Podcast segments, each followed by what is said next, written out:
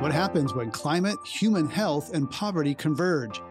Climate One conversations feature all aspects of the climate emergency, the individual and the systemic, the exciting and the scary. I'm Greg Dalton.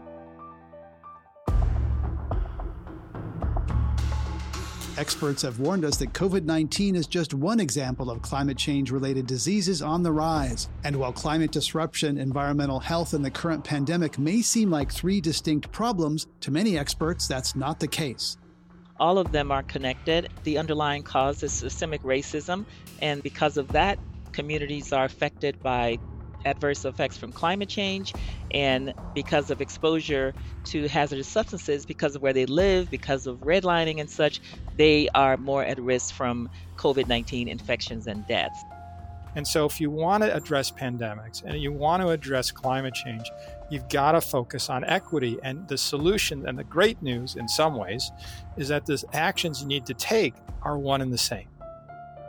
Adrienne Hollis is Senior Climate Justice and Health Scientist at the Union of Concerned Scientists, and Aaron Bernstein is Interim Director of the Center for Climate, Health, and the Global Environment at the Harvard T. H. Chan School of Public Health. I'll be speaking with both of them later in the program. My first guest, Catherine Coleman Flowers, is the author of Waste: One Woman's Fight Against America's Dirty Secret, which explores environmental justice in rural America. Flowers started her career in activism as a teenager in Lowndes County, Alabama. That's when she campaigned successfully to have the name of her high school changed from Lowndes County Training School, named for a noted secessionist, to Central High School. Since then, she's gone on to become a leading advocate for civil and environmental rights. She founded the Center for Rural Enterprise and Environmental Justice, and in 2020 was selected as a MacArthur Fellow. At Bernie Sanders' invitation, Flowers was appointed to Joe Biden's Unity Task Force on Climate Change, which included John Kerry, Gina McCarthy, and Alexandria Ocasio-Cortez.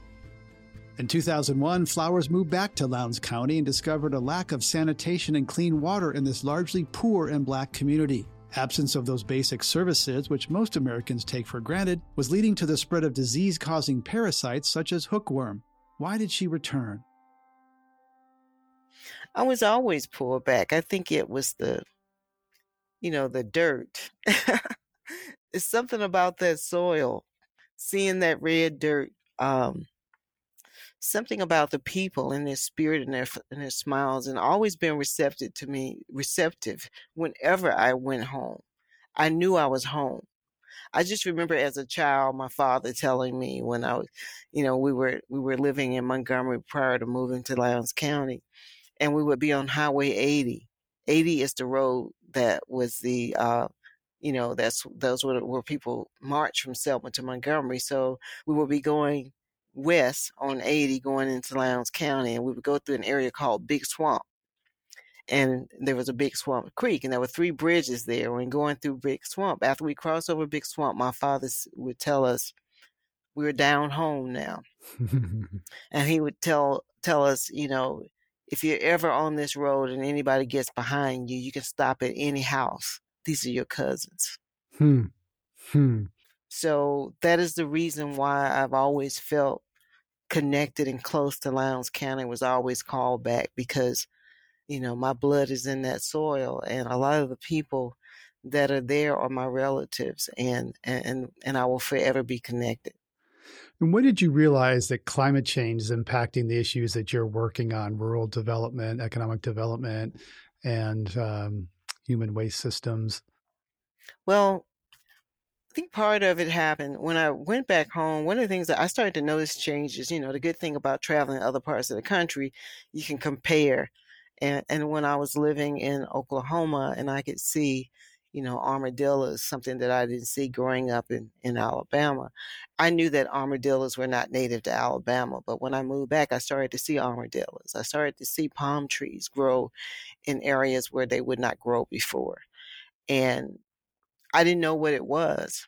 And I watched An Inconvenient Truth. And that's when I gave it a name. I didn't know it was climate change. I thought it was just simple. I knew that the world was changing. I knew that it was getting warmer. I knew that the seasons were, we had more hot days than cold days.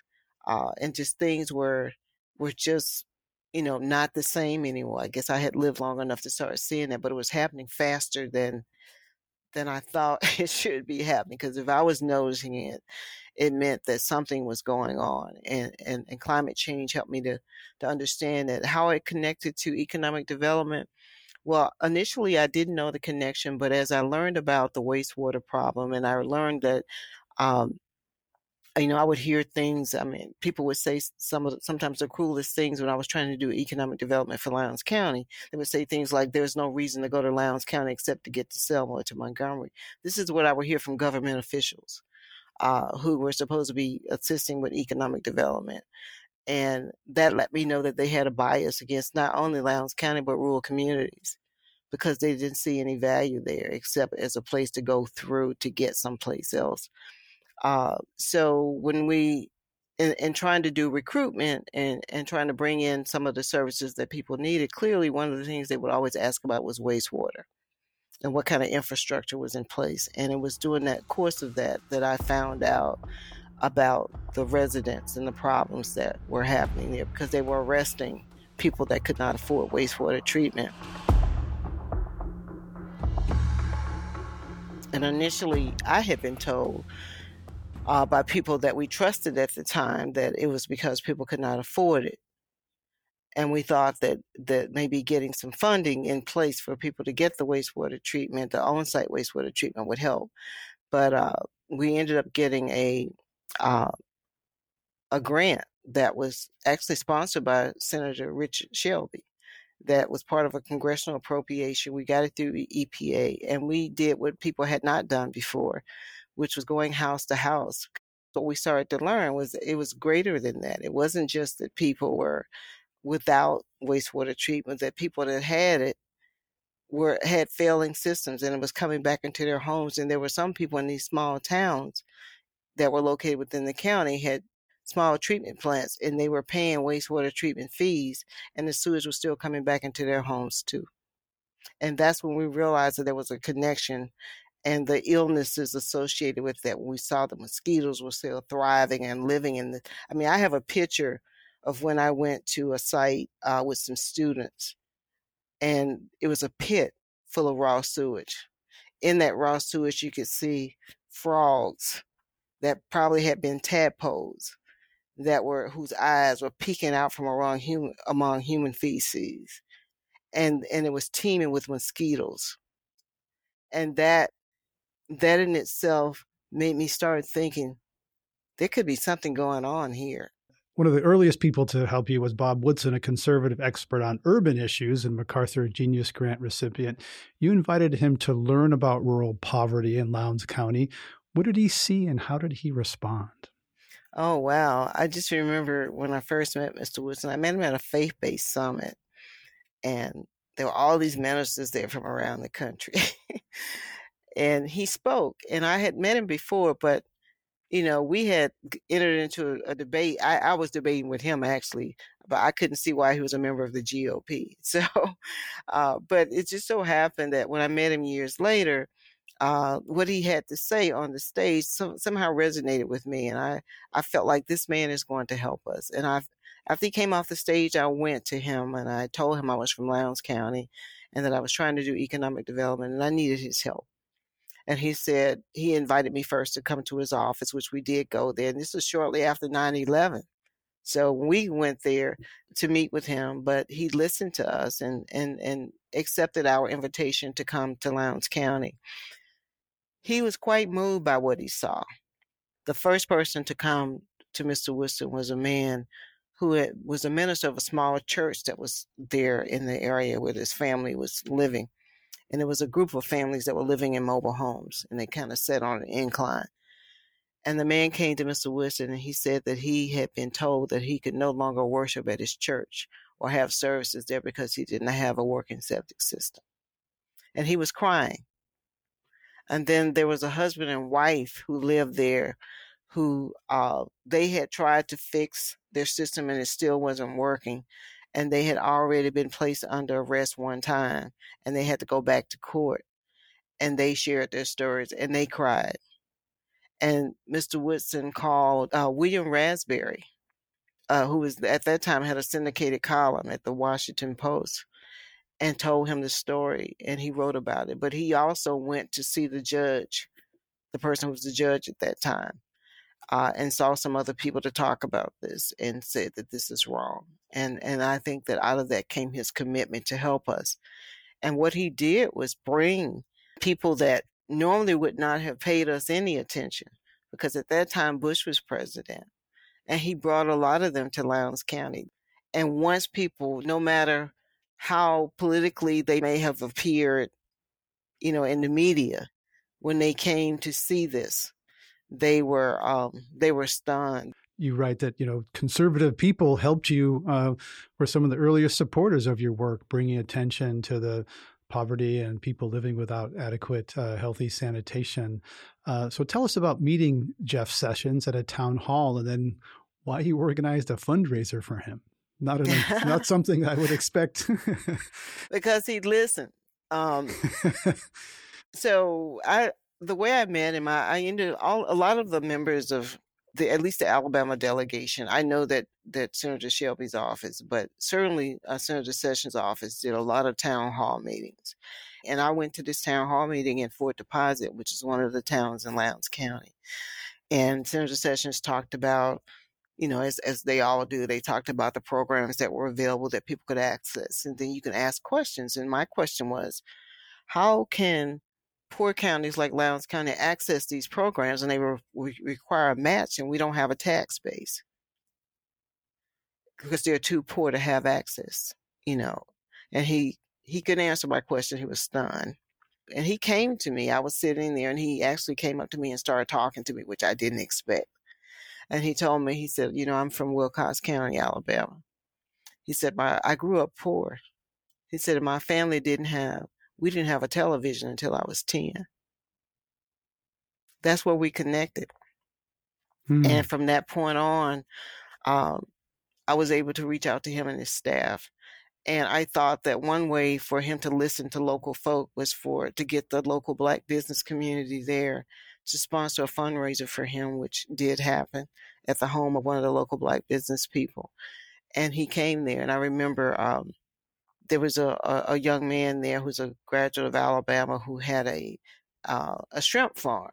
So apparently Senator Sessions went to see his shrimp farm, and I met him there, and I drove him from that area to where we had the fundraiser, which was not very far. And he asked me, Catherine, what do you want? I said, I want you to help Lowndes County. And he stayed true to his word. This is very interesting to hear someone who obviously played quite a role in our national politics recently. It sounds like you had a moment there where you connected with him because of your class that maybe transcended race. I think so. And I think that what we have to do is talk to each other and listen more. I think we have to stop shouting at each other, because there was a time, you know, when I first met Bob Woodson, I was shouting at him. But when I met him again, I was humble. I listened, and he listened to me. And that's how we develop a relationship that lasts to this day.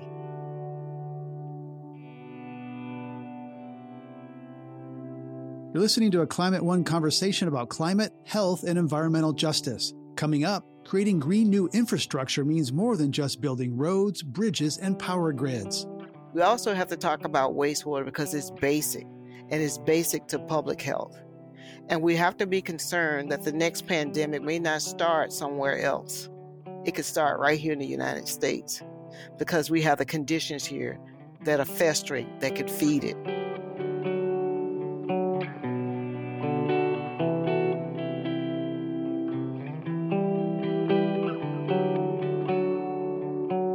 This is Climate One. I'm Greg Dalton, and we're talking about the intersection of climate, human health, and poverty. My guest is Catherine Coleman Flowers, founder and director of the Center for Rural Enterprise and Environmental Justice, and the recipient of a MacArthur Genius Award. In her book, Waste: One Woman's Fight Against America's Dirty Secret, Flowers tells the story of how her own run-in with mosquitoes while visiting a home in Lowndes County, Alabama, helped her make the connection between climate, poverty, and public health. I had been called to a site by the state health department. The person who was the regional environmentalist took me to the home of this woman who was in her 20s and pregnant, they were threatening to put her in jail because she didn't have wastewater treatment, and she was living on a single wide mobile home and was straight piping at outside of her home. She had one child already who was autistic. Her family had struggled to come up with $800 to do a perk test to keep her out of jail. It was awful. And when I got there and I saw the situation, of course I wanted to help her. And I had showed up with a reporter from the Associated Press just in case, because I knew how they operated. So I had on a dress with the hose on, and the mosquitoes were so bad. This was in October. That's where climate change intersects again. The mosquitoes were so bad that they bit me on my leg. I had so many bites that I could look on my hose and actually see blood stains. And then later I broke out in a rash. But I also wrote Senator Sessions an email. I told him about them wanting, they were threatening to arrest this woman, and that we had this congressional appropriation that had passed in 2002. And here it was, years later, we still didn't have it. So he actually wrote the letter to Lisa Jackson, who was the EPA administrator at the time, and explained what was happening and asked about the status of this appropriation. And within 6 months, we were contacted and we were told that we would have access to it. And that's what led to, we couldn't build anything. We couldn't construct any new systems or anything like that, but we could use it to do a study and to go from house to house to determine the extent of the wastewater problem in the county. And that also led to us learning other things, which led to the parasite study. Because then we knew where to go and who to talk to when it came time to collect samples. Because we collected not only fecal samples, we collected blood samples, we collected water samples, and we also collected soil samples to find out whether or not there was something there that was tropical in nature and that American doctors were not trained to look for. And of course, that's where climate change intersected with all of this for me. 60 million people in the United States are connected to individual on-site or small cluster septic systems. They're concentrated in New England and the Southeast, especially Florida. Why should people with septic systems be concerned about climate disruption? What's the connection? Well, for a number of reasons. First of all, with septic systems, water is a part of the equation. Soil is a part of the equation. And in places like Florida or places that are located near the coast, sea level rise is real. And when the sea level is rising, the water table is rising. In Florida, you have it coming from the bottom with sea level rise, but you're also coming from the top because of the soil, and that makes them fail quicker. But I'm hearing, especially since the book is published, from people around the country having problems. People in Alaska, because of melting permafrost. You know, there are people that are having water issues because of droughts in the Central Valley, and they're having wastewater problems too. Some of them never got the infrastructure in the first place. And then we're finding on top of this, the other layer is that for people that don't have infrastructure or failing infrastructure, COVID can be, you can find COVID in wastewater, especially, you know, raw sewage. People can actually test it, and they are testing wastewater to find out the extent of the COVID infections in a community. So all of this is why we need to be people that are with on-site systems, people with no systems, or people that are on these small treatment plants. And what we found when we did the testing is that a lot of the people that had the high incidence of hookworm and these other tropical parasites were not necessarily just people that were straight piping and had no septic systems. These were also people that had it coming all around. They couldn't escape it. It was in their yards. It's coming into their homes, coming into their bathtubs.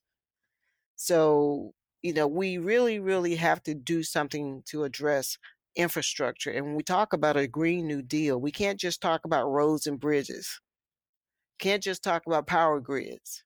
We also have to talk about wastewater because it's basic, and it's basic to public health. And we have to be concerned that the next pandemic may not start somewhere else. It could start right here in the United States because we have the conditions here that are festering, that could feed it. I think a lot of urban people, they flush and they don't think about where it goes. But people, there's something about 20% of American households are on a septic system and they have to be maintained. And it sounds like you're talking a little bit about the criminalization of poverty, arresting people with inadequate sewage treatment. And is your solution that government funding to give people the resources to have adequate sanitation? I think it's two-pronged. I think we need to not only have adequate sanitation, we need to have sanitation that works. And what I don't like and what I've been seeing are people that are exploiting the situation. Because this happened with Bob Woodson and I. People that told us that these septic systems would work, that we paid for them and they failed. And then they blamed the homeowners for it. And what we're finding out now is that throughout the country that they're failing. And as a result, we need to have the type of investment in finding infrastructure that works. I believe that we can do that because with climate change, there's a new normal. So we have to develop, we have to be forward thinking. What would have worked when I first started doing this work years ago, it's not working now. So I think it should be two-pronged. I think that the government, especially with the current government that we have, needs to fund innovation in institutions, academic institutions, working with environmental justice communities around the United States to find solutions that will work. I also think that we can look to space because they treat wastewater, drinking water quality there. Why can we not do that here? We have to start thinking out of the box and stop being trapped. That's why we have an economic paradigm that is killing people with COVID because we're so trapped. We only know one way to do it that we can't even think of a different way that will also not only save the economy, but save lives too. And we have to be those kind of thought leaders if we're going to solve this wastewater problem. Catherine Coleman Flowers, what does the election of Vice President Kamala Harris mean for your work advocating for environmental justice? Wow. It means so much to me. First of all, she is a graduate of an HBCU. She is also a member of the Divine Nine, which is the group of Black sororities and fraternities. She's an AKA, I'm a Delta. And it meant a lot to me, so much so that I donned pearls on the day that she was inaugurated. A lot of people are wearing pearls these days. Yeah. So I actually, there were some men on the site that I was a part of. I saw some men, some fathers who donned pearls too for their daughters. But what does it mean? We'll see LeBron James in pearls pretty soon. Yeah. Yes. And it was wonderful because to see her ascend to that role says a lot for my daughter. And it speaks to her. And it speaks to so many Black women around this country. I remember, growing up, when the only time you would see a Black woman on television, she generally was portraying a prostitute or something like that. And to see, it meant so much to me to see her inaugurated. Even now, it kind of brings me to tears because it is so significant because we have come such a long way. And I remember when I was growing up and I thought, at that time I was a kid and I wanted to be the first Black female justice on the Supreme Court. But my daughter can ascend to be the president. She can aspire to that. But it also means that my grandson can aspire to that too. That's the America that I grew up believing in and still believe in to this day. So, Catherine Coleman Flowers, you're something quite remarkable in American politics these days. Bernie Sanders calls you. You consider Jeff Sessions a friend and ally.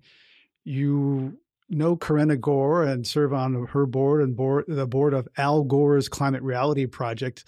Not many Americans can say they can pick up the phone and call Al Gore and Jeff Sessions and Bernie Sanders. How do you do it? I don't think there's a formula. I just be myself. I'm humble. I don't mind asking. And I was, you know, it's like when I was teaching, one of the things that I had in my class, I would say that I would always encourage my students to ask questions. And I said the only stupid question was the one that was never asked. But also, I think that we have to find the humanity in each and every one of us. We all have that. That was Catherine Coleman Flowers, environmental health advocate and the author of Waste: One Woman's Fight Against America's Dirty Secret. We're talking about climate, health, and poverty on Climate One. I'm Greg Dalton. My next two guests are both deeply involved in the intersection of social and environmental justice. Aaron Bernstein is interim director of the Center for Climate, Health, and the Global Environment at the Harvard T. H. Chan School of Public Health. He's also a practicing pediatrician. Adrienne Hollis is senior climate justice and health scientist with the Union of Concerned Scientists. President Biden recently signed executive orders that for the first time make environmental justice a top White House priority. My initial reaction was pretty much the same as most people in this space is first a sense of relief. And then a sense of excitement about, the fact that environmental justice is really getting the attention it deserves. And then a sense of the enormity of the task that these executive orders are going to lead to. Right. And there's a new environmental justice working group in the White House, goal of directing 40% of benefits of federal investments to disadvantaged communities. We've heard some of this before. You know, what are you looking for proof that it's real this time? Well, I think that the proof is in the fact that looking at the people that have been hired to do the work, that's different. Most of the people, if not all, have experience in working in these spaces, working with communities. Michael Reagan, and if he is confirmed, and a bunch of other people have very good relationships with communities. And that's unusual. That's not the norm. Aaron Bernstein, a year into the COVID crisis, what have we learned about the human response to threats of an invisible virus, COVID-19, and an invisible gas, carbon dioxide? Yeah, it's been sort of a great psychological experiment because on the one hand, the response to COVID is in many ways, what one would expect from a crisis. People transformed how they lived. Many were not happy about that. There was a great pressure to find solutions, vaccines, improved diagnostic testing. You know, especially now with the Biden administration, there's a very much an all hands on deck. At the same time, you heard Gina McCarthy say in her remarks on Climate Day that climate change was the single biggest health crisis we face, and yet we haven't taken the same sense of urgency. And the reason is because we perceive climate change as a distant problem, and that's a falsehood. But it really makes clear that for those of us who are interested in finding paths to greater uptake of climate action, we need to make the case that climate actions matter to our welfare today. Climate actions matter to the health of the children I care for as a pediatrician. They especially matter to people who are poor, people of color in this country who've been disproportionately burdened by air pollution that is overwhelmingly from burning fossil fuels. And so one of the take-home messages for me with COVID is we've got to make our climate messaging crisis-proof. We've got to make it so that when the next bump in the road happens, and I'm not trying to minimize COVID here, but the point that there will be future challenges and our approach to climate change has to be able to keep us on track through those storms. Adrienne Hollis, how do you see the connection between how we've responded to what we've learned about this very immediate threat of COVID and this perceived less immediate threat of climate change? How are they parallel? Well, they're definitely connected. And I like to, my work, my writing, my attention has been on the fact that all of them are connected, and the underlying cause is systemic racism. And that, because of that, communities are affected by adverse effects from climate change, and because of exposure to hazardous substances, because of where they live, because of redlining and such, they are more at risk from COVID-19 infections and deaths. So I've always made that connection, and then my colleagues have done the same, that I think for a while, COVID in and of itself was the main focus, but now people are, and especially during hurricane season and now beyond, and when it was hot, of course, people are making the connection. And how does COVID make us more susceptible to climate change effects? So they're definitely related. Adrienne Hollis, what are some specific ways that climate inequality, environmental inequality, are making Americans sick? Well, specifically, let's talk about, for example, Cancer Alley, right, where the communities have been exposed daily, hourly, not even, just their everyday lives to air toxics, water toxins, and all of those things that affect their health. And on top of that, for example, when Hurricane Laura hit, and there was also a fire, right, at a biolab facility. And communities were told to shelter in place. Don't open the windows. Don't turn on the air. It was also a hot day, a very high temperatures. So that's just one extreme example, which it used to be extreme, but now maybe more regular, that we'll see more regularly. And that is just an example of the impact, that climate change and all of its accompanying inequities have had on communities. And we've seen that all over the country.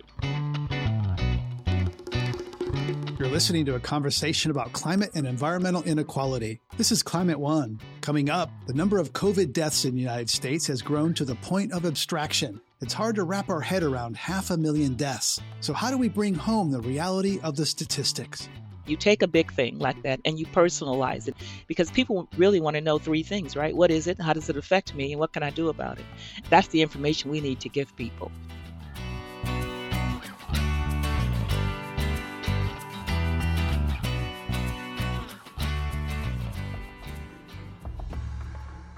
This is Climate One. I'm Greg Dalton. We're talking about environmental health and climate-related disease with Aaron Bernstein of Harvard's Chan School of Public Health and Adrienne Hollis of the Union of Concerned Scientists. Pandemics are nothing new. In recent history, widespread outbreaks of HIV, AIDS, SARS, and Ebola should have all given us a preview of things to come. Yet despite warnings from health officials, our government was slow to act when COVID-19 came on the scene. Aaron Bernstein, a practicing pediatrician, often sees similar inaction among his own patients' families. In their case, he says, it's not so much a lack of knowledge as it is a lack of resources. We give all kinds of advice because science tells us that there are good things to do to promote child health. And yet, in many circumstances, that doesn't happen. And so, I'm very used to people hearing information that could protect the health of their children, and that not happening. And so to me, the question becomes, why is that? What do we need to do to actually get to the change we need? And, it doesn't help. And a very good example is, if I'm taking care of a child who's overweight, it doesn't help me much, doesn't help that child much to lecture a parent about helping that child eat healthy, because the reason they're overweight is because the cheapest foods are the unhealthiest. They have no access to good foods. The parent doesn't have time to prepare the foods. The healthy foods are too expensive, and about 16 other things, which frankly makes saying you should feed your child healthier foods an insulting thing to say. So, in the context of emerging infections, of course, we're not thinking upstream, because there are huge amounts of money to be made downstream. You can make money on vaccines. You can make money on tests. There's a return on investment proposition. And we have not been able to get the value proposition on the table for working upstream, which, in one very narrow sense, comes down to deforestation as a major driver of emergence. We try and put a carbon value on timber. We try and put some other values on it. We haven't even thought about the fact that, and we don't have evidence on COVID's emergence. We may never have great evidence, but with Ebola in 2013, which everyone remembers, those bats which transmitted Ebola were pushed into a new part of West Africa because their homes had been chopped down, primarily for the production of palm oil. And I want to come back for just a second, Greg, to a point that Adrienne raised earlier about intersectionality. Her work describing how these issues of equity and climate and health are so intertwined is just spot on. The inequities that we allow to fester in society, whether that's based on racial inequities, other social inequities, these are the fissures through which, whether it's the climate crisis, a pandemic crisis, they thrive in these fissures. They tear them open. And frankly, pandemics are really, in the most painful way, show us what we need to fix in our societies. They see these seams that have been left. We sort of allow them to be swept under the rugs. I mean, health disparities, wealth disparities, the average white American family has 7 times the wealth of the average Black American family. Okay, this is what I'm talking about. We sort of let these things, persist, and that's not random, of course. And then you get a pandemic, and all of a sudden people are stunned that Black Americans are dying at 2 to maybe 3 times the rate from this disease. Well, that's the same exploitation that would happen from that is happening from climate change. And so if you want to address pandemics and you want to address climate change, you've got to focus on equity. And the solution, and the great news in some ways, is that the actions you need to take are one and the same. And they're the things that I can't do to fix obesity, right? So I can't telling the parent to feed healthy foods to their child doesn't work, but making better access to transportation, better access to healthier, nutritious foods, better community amenities. These are at the core of climate solutions.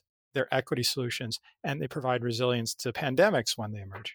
Adrienne Hollis, let's talk about that solution side, because we've been talking about some of the threats and the risks. Let's talk about the upside, about how solutions will make us healthier and what needs to be done to have those solutions be distributed in an equitable way. Wow, that's a deep question, and it's going to take time to really address systemic racism, which is, as I said, the foundation for all of this. But there are some immediate things, actions that can be done. First, let me say the fact that we've had warnings, we've had lessons, with Hurricane Katrina, and we didn't listen, right?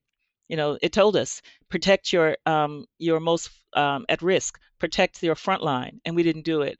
And this has been going on 4 years, since the early 1900s. We've been putting frontline people out there, mostly people of color, just about all people of color. And so when it comes to, just as Dr. Bernstein said, some of the things that we can do immediately is look at how we've situated communities, how we've, the areas that we've put them in, the flood-prone areas. And, we've had situations where people are told you can't get flood insurance unless you raise your house 10 feet or whatever it is, and they don't have the money to do that. So let's think of some other options, right? So that people become resilient and so that we can adapt to these things and not be reactive, but be proactive, right? And as you also said, look at putting stores in communities. So economic justice is a big issue that I think people can start addressing right now. And part of that is looking at infrastructure. And when I talk about infrastructure, I don't mean just transportation. I'm also talking about the homes themselves. If you live in homes that are subpar, then we talk about issues around in climate conditions where it becomes extremely hot or extremely cold, and you don't have the wherewithal to protect yourselves and your family because of leaky infrastructure, something very simple and yet very complicated. And all of these things require funds, and I think that there should be a set-aside of some type so that people can work themselves to identify issues, because communities know what they need. People know what they need. The public knows what they need. People in rural areas know what they need. And just they don't have the wherewithal in some instances, or they aren't given the opportunity to address those issues themselves. So I think that immediately, we can do some actions. We can provide opportunities for them to have access to healthy foods or medical attention.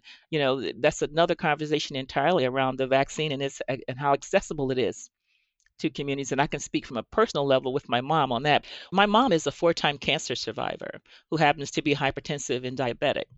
And initially, when the pandemic first hit, her doctor, her oncologist, kept telling her, the office, that she needed to come in just to have a discussion. And she would call me, and she lives in Alabama, and would say, I don't really want to go in. I'm afraid to go in. And I was, you don't have to go in. You can, telemedicine is available. And she didn't know it. And when I called the doctor's office and I said, we need telemedicine. Oh, yes, she qualifies for that. Well, why didn't you tell her that? Well, she didn't ask, questions like that. And then when it came to the vaccine, I think she was told, well, you're going to have to keep calling the office because we have too many patients to call around. And she had the first vaccine on my birthday, so that was the best present ever. But she didn't get it from her doctor.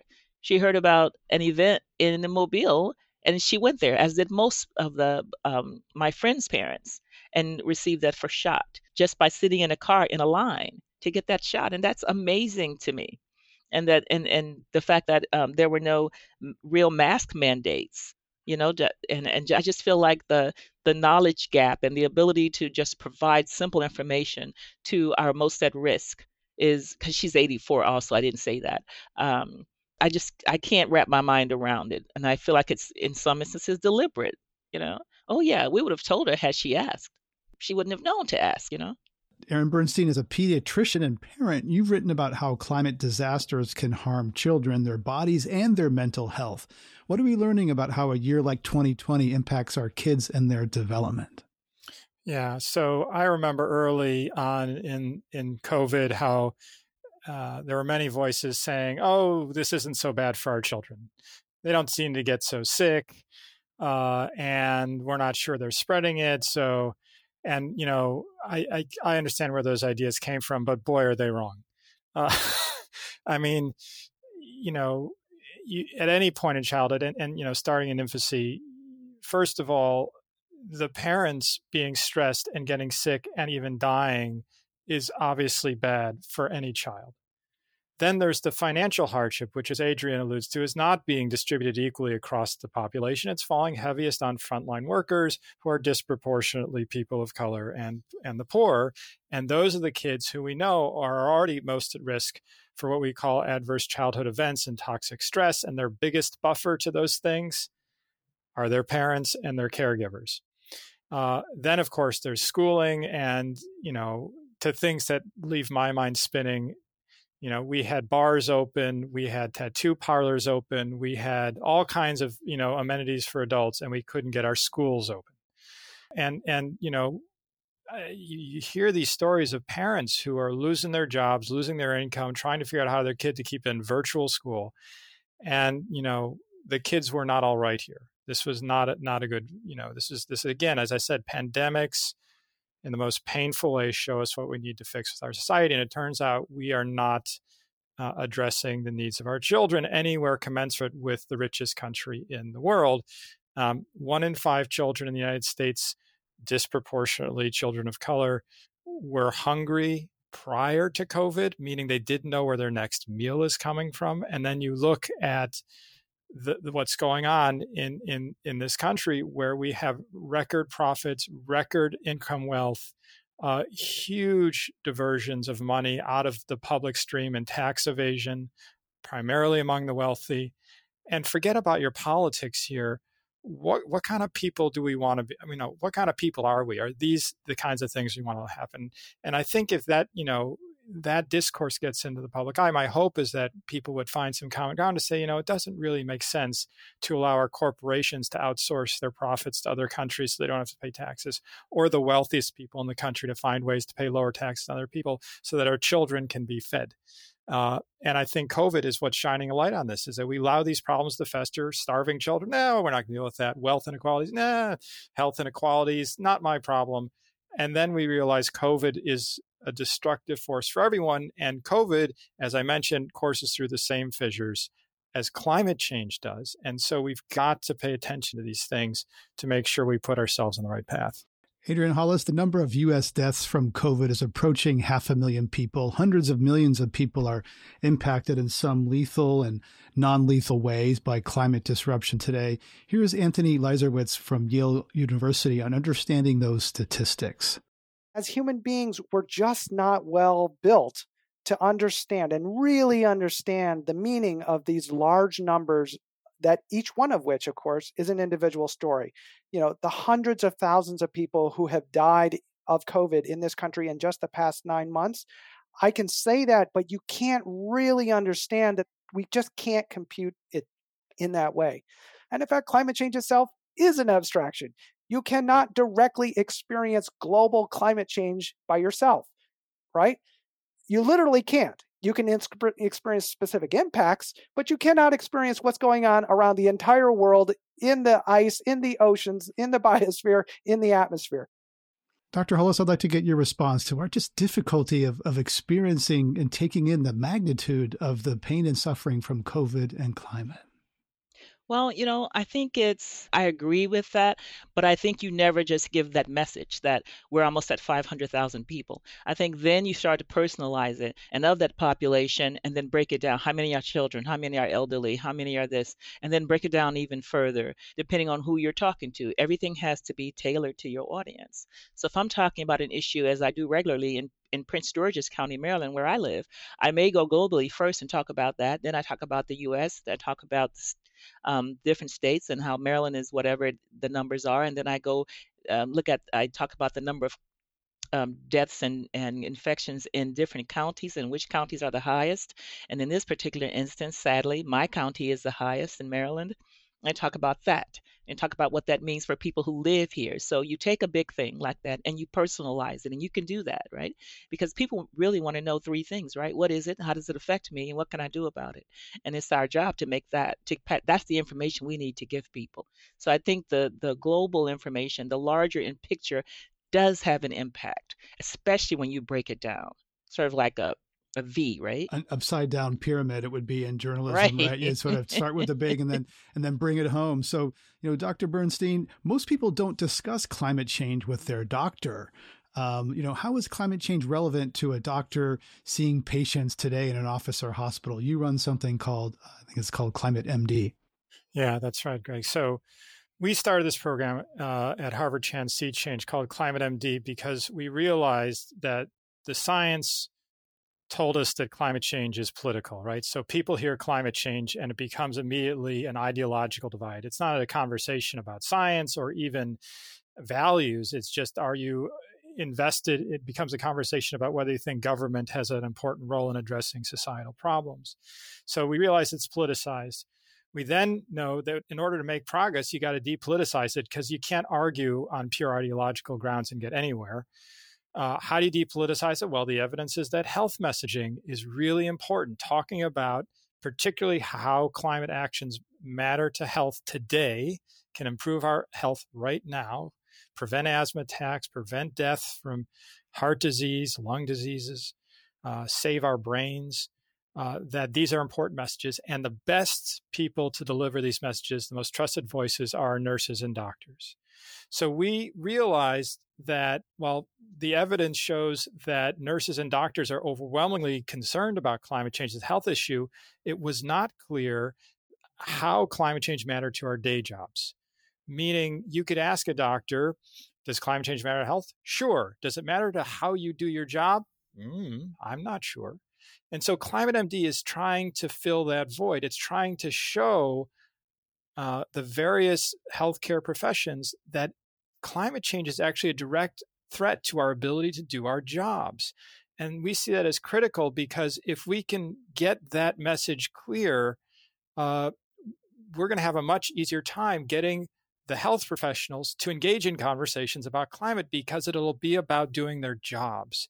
And we're seeing, and you know, I've watched this for 20 years, health messaging has come to the fore, and increasingly the healthcare community is being vocal. I'm the first person to say that nurses have been leading the charge on this way before medical doctors. But, you know, my colleagues in medicine were coming along now, too. Dr. Hollis, as you hear that, what do you think about that? About how do we build a climate-ready healthcare workforce? And should we rely on elite institutions like Harvard to lead the way, or perhaps other institutions? Well, you know, I think, first of all, I'm going to be pro-Harvard because I did my postdoc there at the School of Public Health. So I'm definitely pro-Harvard. But I really think to answer your question, of course, particularly our HBCU and Hispanic-facing universities, and reaching these populations that we've already said are at risk for various reasons, so that we can start addressing these problems. And another thing we talk about is addressing physicians. And this is something we've been focusing on. I know I've been focusing on since the early 90s is educating physicians about what to look for. And so part of that was training the medical professional and the healthcare professional and everybody who's going to come into contact with people who are more at risk. So to answer your question, yes, we need to involve all stakeholders, and people need to know what some of the possible suggested symptoms are. Like, this could be more than just a common cold or an allergy, or I happen to have asthma. Well, maybe you have asthma because you live in an environment where your surroundings include 3 incinerators. I don't know. Or you live in California where they've just lifted the ban on incineration because the number of bodies that have to be cremated, right? So are we expected to see more respiratory effects? I'm not a physician, but I'm going to say probably. On Climate One today, we've been talking about environmental injustice and healthcare inequity in the age of COVID and climate change. My guests were Adrienne Hollis, Senior Climate Justice and Health Scientist for the Union of Concerned Scientists, and Aaron Bernstein, Interim Director of the Center for Climate, Health, and the Global Environment at the Harvard Chan School of Public Health. And we started the program with Catherine Coleman Flowers, founder of the Center for Rural Enterprise and Environmental Justice and author of Waste: One Woman's Fight Against America's Dirty Secret. To hear more Climate One conversations, subscribe to our podcast on Apple, Spotify, or wherever you get your pods. Please help us get people talking more about climate by giving us a rating or review. It really does help advance the climate conversation. Kelly Pennington directs our audience engagement. Tyler Reed is our producer. Sarah Catherine Coxon is the Strategy and Content Manager. Steve Fox is Director of Advancement. Annie Chelsea edited the program. Our audio team is Mark Kirshner, Arnav Gupta, and Andrew Stelzer. Dr. Gloria Duffy is CEO of the Commonwealth Club of California, the nonprofit and nonpartisan forum where our program originates. I'm Greg Dalton.